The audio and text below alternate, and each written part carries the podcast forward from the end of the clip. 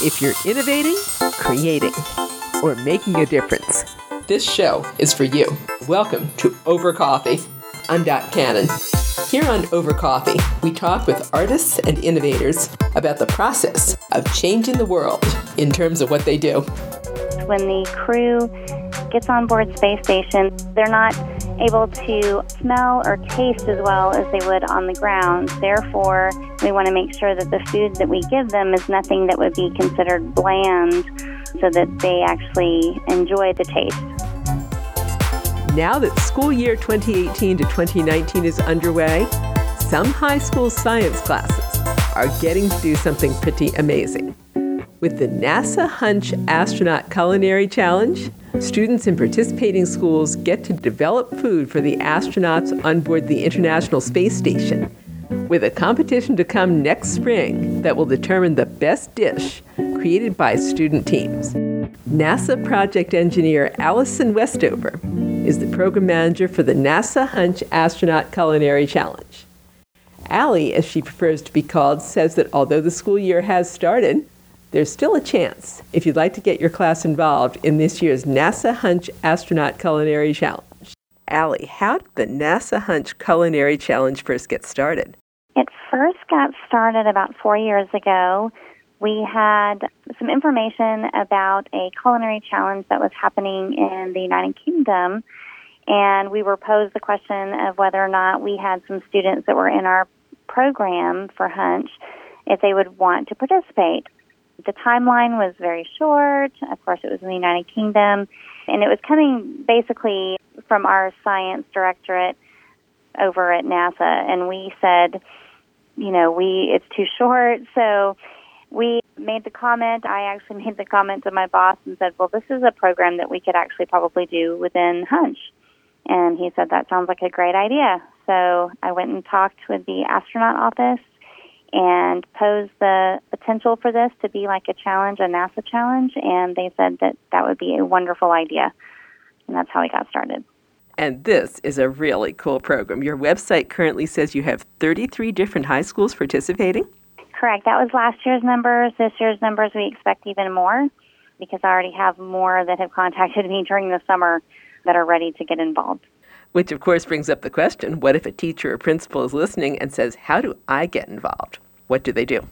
They can definitely email me, contact me directly, and then I can work with them to get started in the program. Let's talk about what they can expect if the school gets involved in the culinary challenge. They're going to sign up, contact you, you accept them. What happens? Then they need to go to my website, thehunchculinary.com, and on that website, I have a timeline for this school year with some specifics about different items that are due. This is a unique challenge in the sense that it's not your normal kind of culinary competition um, of course, we're making food that would be nutritionally sound for an astronaut, but we're also looking to have the students explore the food science aspects, especially processing of food in a microgravity environment. So there is not only the entree that we worry about, we also worry about a technical paper that shows that they've done their research and a video, a short two minute video that they create to talk about their product and about how Hunch has impacted their program. What are some of the considerations we want to keep in mind when we're talking about storing and serving and eating food in microgravity? There's a lot of considerations. so basically, the Johnson Food Lab is the one that would be processing whatever food winner we have. They actually have to make the food in small packaging because they have a lot of it that they have to send up. They have several ways that they can process food. They can either process it through thermostabilization, which is kind of the same as like an MRE type format that they do for the military.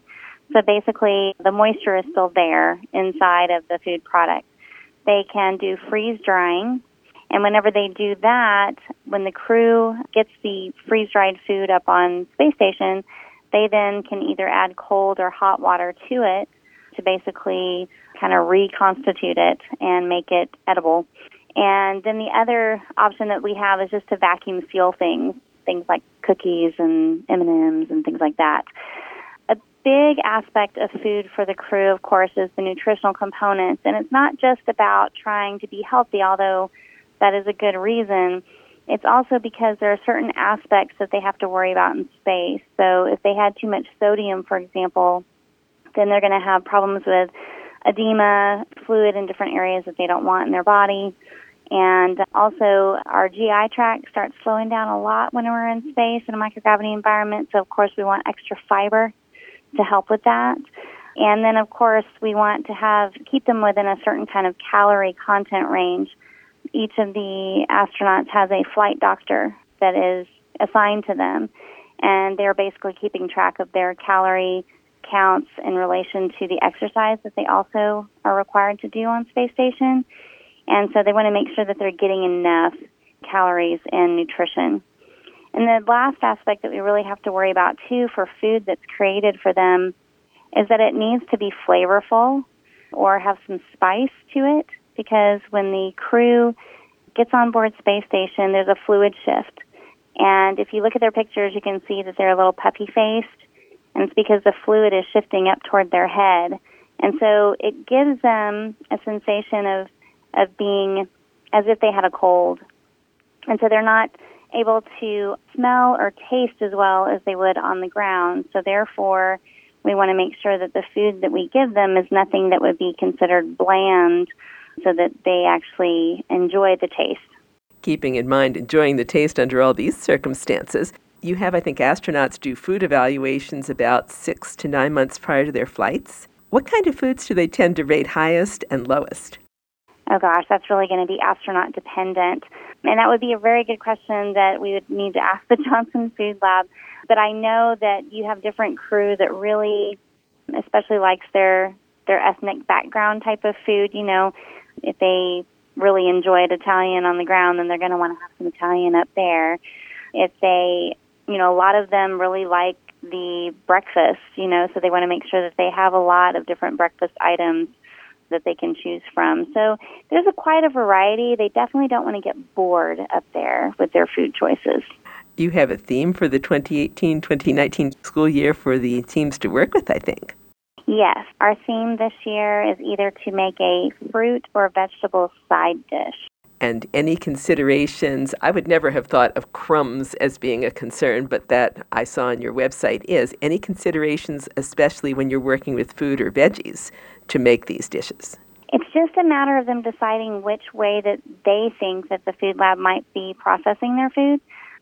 A big thing, of course, is going to be we want to make sure that if it was to have any kind of bread item, it's very difficult to reconstitute a bread item, although it is possible.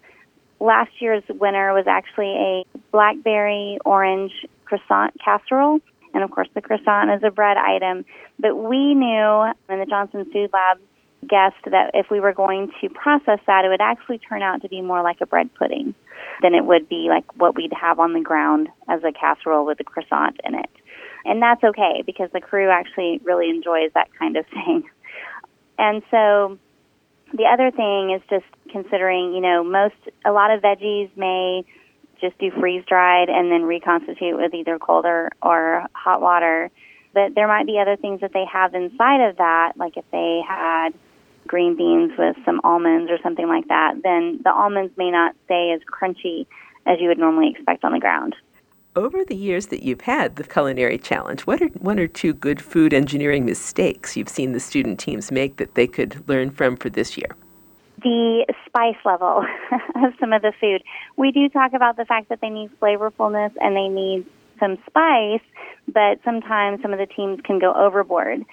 There actually was an issue, and not with our food teams, but like another team that had made something for the station, and it was spicy green beans and the spicy green beans actually had some jalapeno powder in it. And after a certain amount of time, that jalapeno powder just kind of sitting there, it actually got hotter. And so it got to the point that the astronauts were no longer able to eat it because it was just overly spicy. So there have been some food teams in our culinary challenge that have had issues with, with spice, and so we try to help them with that. Also, some of the food teams have had some difficulty making sure that they get inside the nutritional requirements. And so we've worked with them to help them figure out kind of alternate ways that they could meet their fiber content and, and such.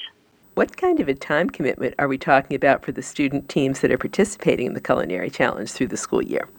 So, time commitment is just really going to be based on the teachers and how they want to implement it into their classroom or as an outside of school program. We've actually had it happen both ways.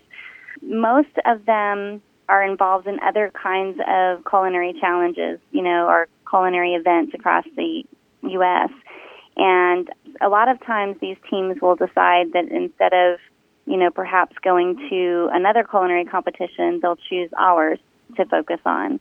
We tend to give them a lot of time in this timeline. If you, you know, look at it, there's quite a bit of time for them to work on things for this. So we don't feel like it's going to be overly overwhelming to them to be able to add this into their program. And the results of it and the ability to put this on their resume is quite a lot.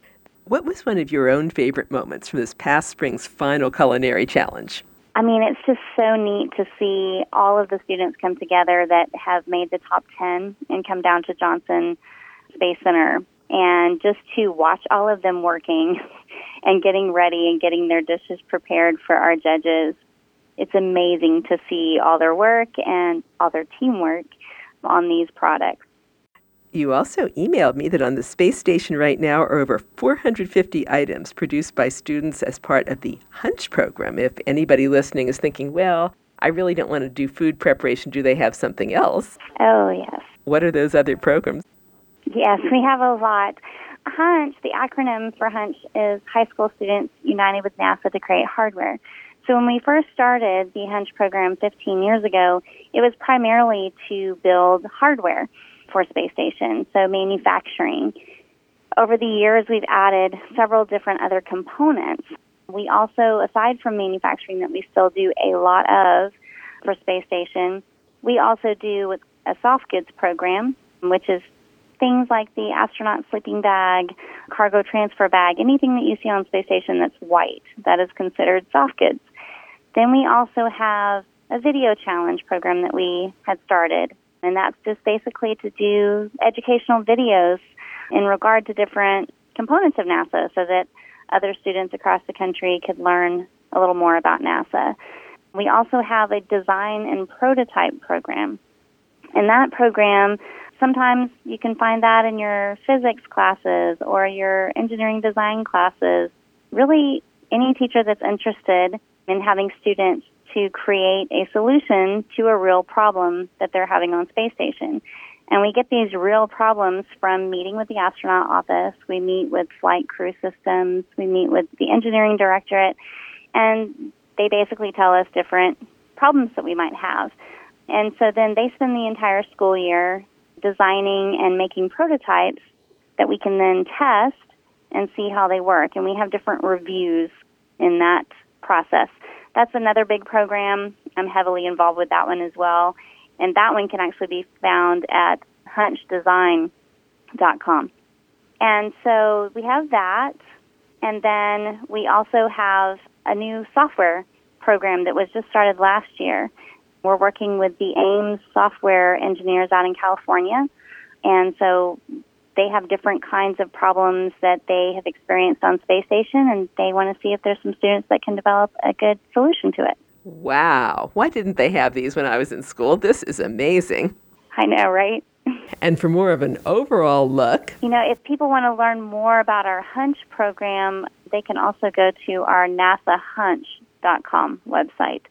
And that covers the gamut of all the programs that we have because there may be some, like you said, that don't have the culinary, you know, side of the house, but they have other aspects that they'd like to get their students involved in. I'm specifically thinking of Cal State down here and thinking the younger brothers of some of these robotics people I know would absolutely love that software challenge you just mentioned. Oh, definitely. And that's perfect because, you know, Ames is right there in California, and they're the ones that we work with on all, all of our software projects. And although the 2018 fall semester has already begun, even if there's a school that, you know, is coming up on the deadline and, and they're a few days past it, they can certainly contact me and I'm sure that we can, you know, work them in and see how that would work for them. Alli, if people could only get one thing from the Hunch Culinary Challenge and from you about innovation, creativity, and making a difference, what would you want that takeaway to be? that anybody can produce things for NASA. That there are not just engineers that work on projects for NASA, that we have all kinds of people that work on projects for NASA. And so we want to open up the doors and open up the minds of students and teachers to realize that there's a lot out there for them to be working on. Alli, thank you for your time today. Well, thank you.